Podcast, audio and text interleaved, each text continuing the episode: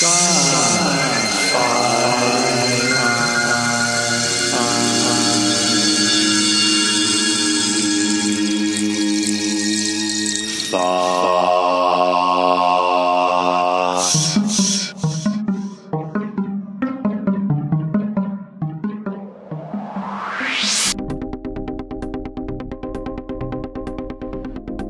Cheryl Maxey, and I'm one of the co editors of Rockets and Robots. And I am James Maxey, also one of the co editors of Rockets and Robots, and, and for Rockets, also the illustrator. I did all the illustrations and the cover on it. And here are a few of the authors that made Rockets and Robots happen. Hi, I'm Bruce Markuson, the author of Robotics Genius. Hi, everybody. I'm Anne E. Johnson, and my story is called Sweba's Swarm. This is author Lancer Kind, whatever kind of name that is. Hi, I'm Catherine Hannafin. Also go by Kay Hannafin as my pen name, and my story is First Contact. I write it under Eric James Stone because there was an Eric Stone who started publishing novels before I started doing writing. You're just supposed to rub the other guy out, man. That's how you roll here. Hello, everyone. I'm the author of Attitude Adjustment.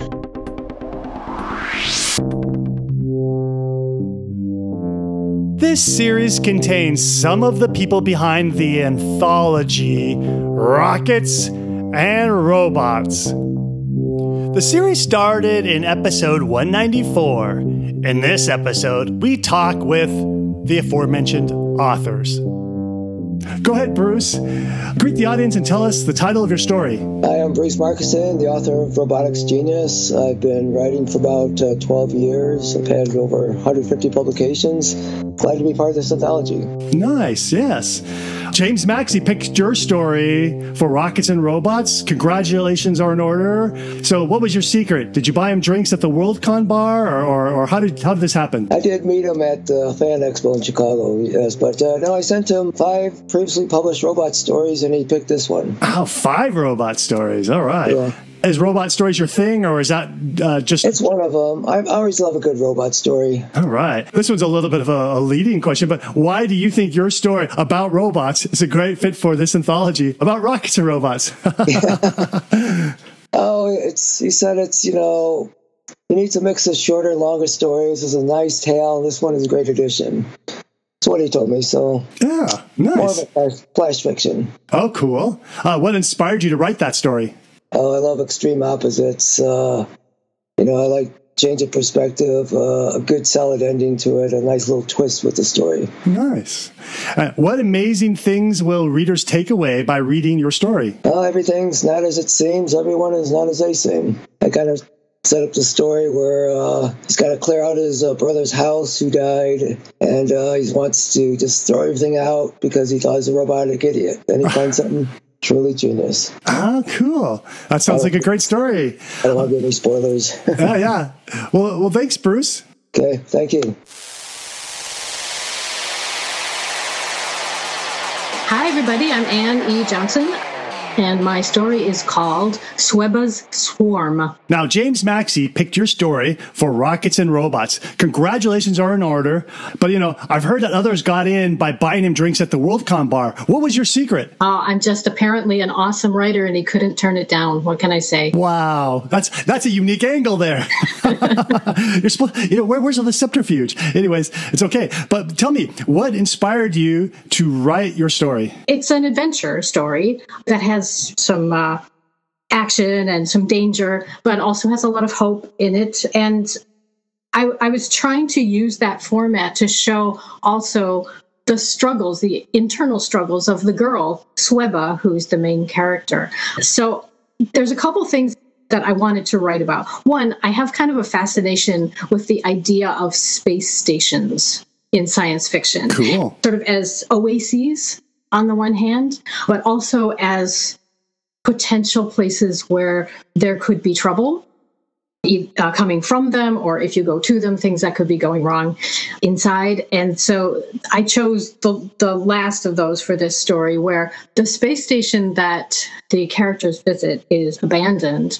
Mm. And they are themselves already in danger, as I'll explain in a moment, but they also they also realize when they're on the space station that it is falling apart. It's abandoned and is in bad repair, and so they have to work quickly and get off it quickly. Oh. So um, I'm also really interested in the concept of nanobots. And I was inspired particularly by a Doctor Who episode with Christopher Eccleston called The Empty Child, which is, depends largely on the behavior of nanobots and their sort of pre programmed obsession with keeping people safe. Even though it doesn't seem to be that that's what they're doing. Oh. So, in this story, the home planet of the people on the spaceship going to the space station is a dying planet. And we, we're never on that planet, but we know that all the parents, all the adults have sent the kids out on a spaceship to try to save them. Hmm. So the spaceship is entirely kids, and the captain is a teenager. Oh. So they're in mid journey going to somewhere that's supposed to be safer. And they end up being short of food, and they know that there's a space station nearby where they hope they can get some supplies. Sweba, the main character, was was surrounded by nanobots since birth, which is a thing that happens sometimes on her planet. And normally, if you grow up in the normal way, you learn to control the nanobots. But she didn't grow up in the normal way because of all the problems on her planet and the fact that she's not with her parents. So she's having to learn on her own what to do with the nanobots. And it's very frustrating because they won't obey her. And so they hmm. mostly just swarm around and don't do anything. but she knows they have the potential to have great power. So this is a combination of an adventure of trying to get supplies in this dangerous space station, hmm. but also of Sweba trying to figure out how to use her nanobots to help the situation. Tell me about Sweba. That's an interesting name. What's what is that telling us about her background? It's just when I write science fiction, I, I I don't I don't spend tons of time on this, especially for a short story, but I try to think of of sound combinations that aren't normal to Earth, let's say. Oh. Um, and so Sweba in this case is uh, is what I came up with. for Oh, her name. cool. Yeah, yeah. Sometimes it might have came from an ethnicity background, deep history thing, but uh, you're going by uh, the sound of it. That's neat. Okay, I'm going to re- reiterate this one because I'm not sure we, we landed this question. What inspired you to write the story? I'm not sure how to answer that specifically, besides to say my that I was trying to combine my interest in space stations with my interest in nanobots. What amazing things will the readers take away reading your story? Well, hopefully they'll find it exciting. Hopefully they will empathize with Sweba's struggle and basically she's facing a crisis of confidence, which anybody can relate to. She knows that she can control the bots and she knows that it has something to do with her mood and her confidence and the way she thinks about them. And so through trial and error during the story, she comes up with different ways of thinking, some of which sort of work, some of which don't work at all, and tries in that way to to figure out how she can get the bots to respond to her and be uh, a part of her really Oh, cool. So she's like, she's doing problem solving, it sounds like. And, uh, Yeah. and there's ways to think about that, her analysis. And so the reader comes up with some maybe new ideas about that. Nice.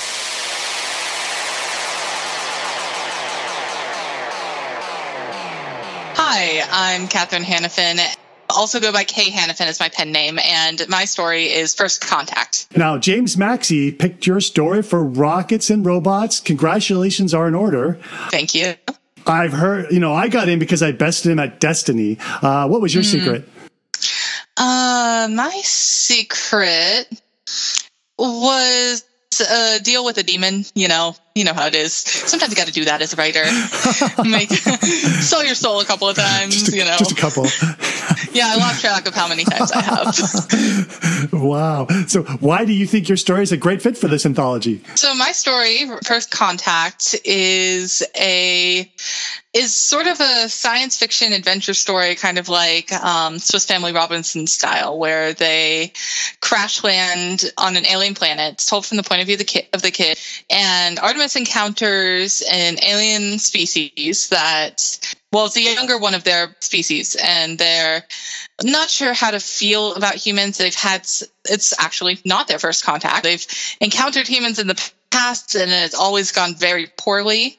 But Artemis goes and befriends this younger alien of the other species called the Vilbra, and they kind of work together to help get them back to space. And possibly in the future, maybe humans and the Vilbra can truly get along as a species. What inspired you to write this?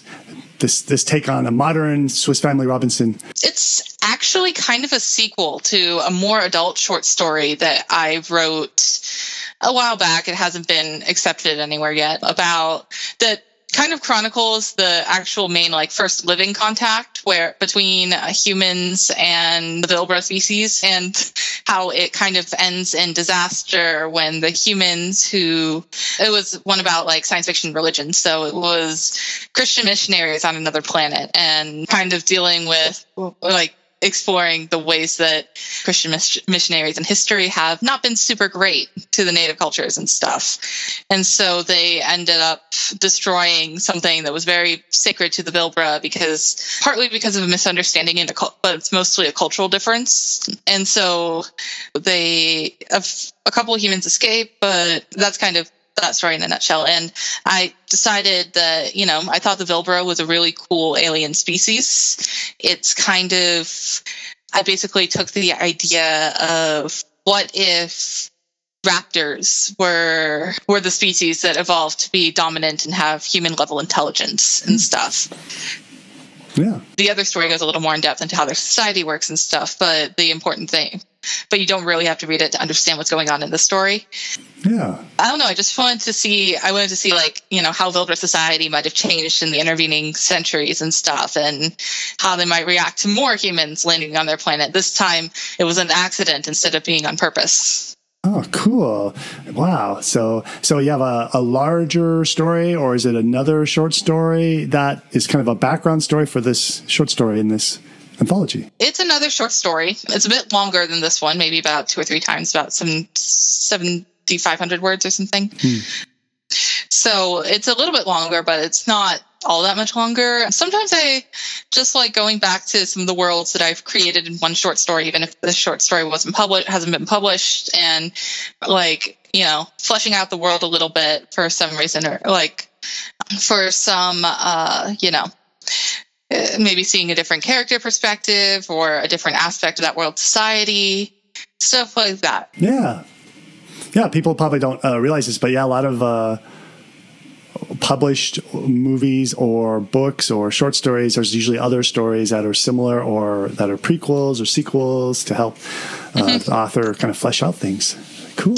Yeah, or connected in some ways. I, Stephen King is kind of known for that, I know, where a lot of his, like, he's kind of got this background cosmology, mostly tied to Dark Tower. I need to read, I need to read more, more of his books, but I do know that much. yeah, yeah.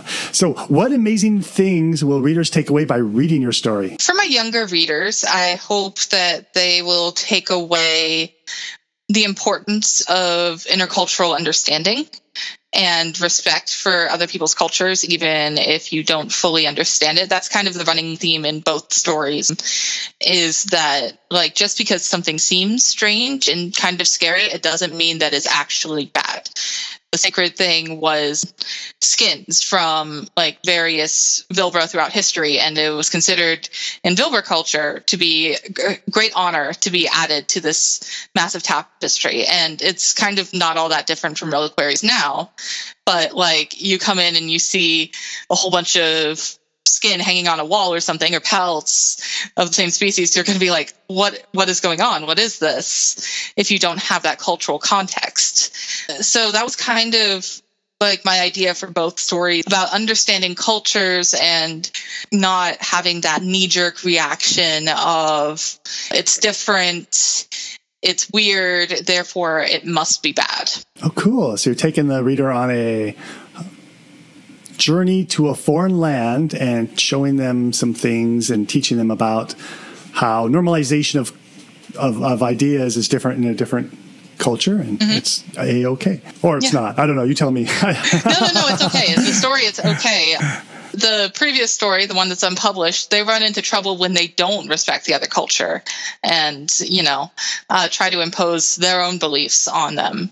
But this family they're they realize that they're a guest on this world and mostly just you know want to go home and stuff. So they they do their best to be respectful not step on any toes. And mostly it's through this kid and their friendship with a young vilbra named darwin that like they begin to understand like the beginnings of cultural understanding starts to happen.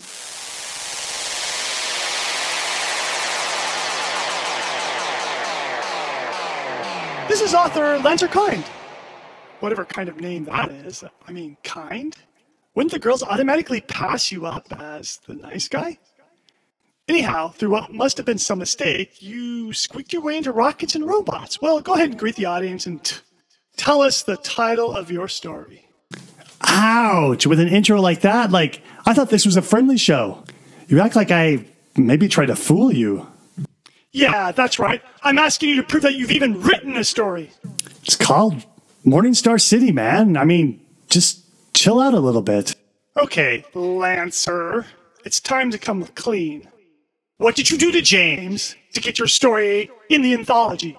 Hey, I wrote it up and emailed it over to him, and, you know, he, he bought the story. Oh, come on, man. Surely there was something. No, really, that was that was all there was to it. All right, fine. We can continue this charade. Now, I suppose you're going to tell me what inspired you. My kids. I mean, my oldest, I had him reading one of my business novels. It's a IT noir story.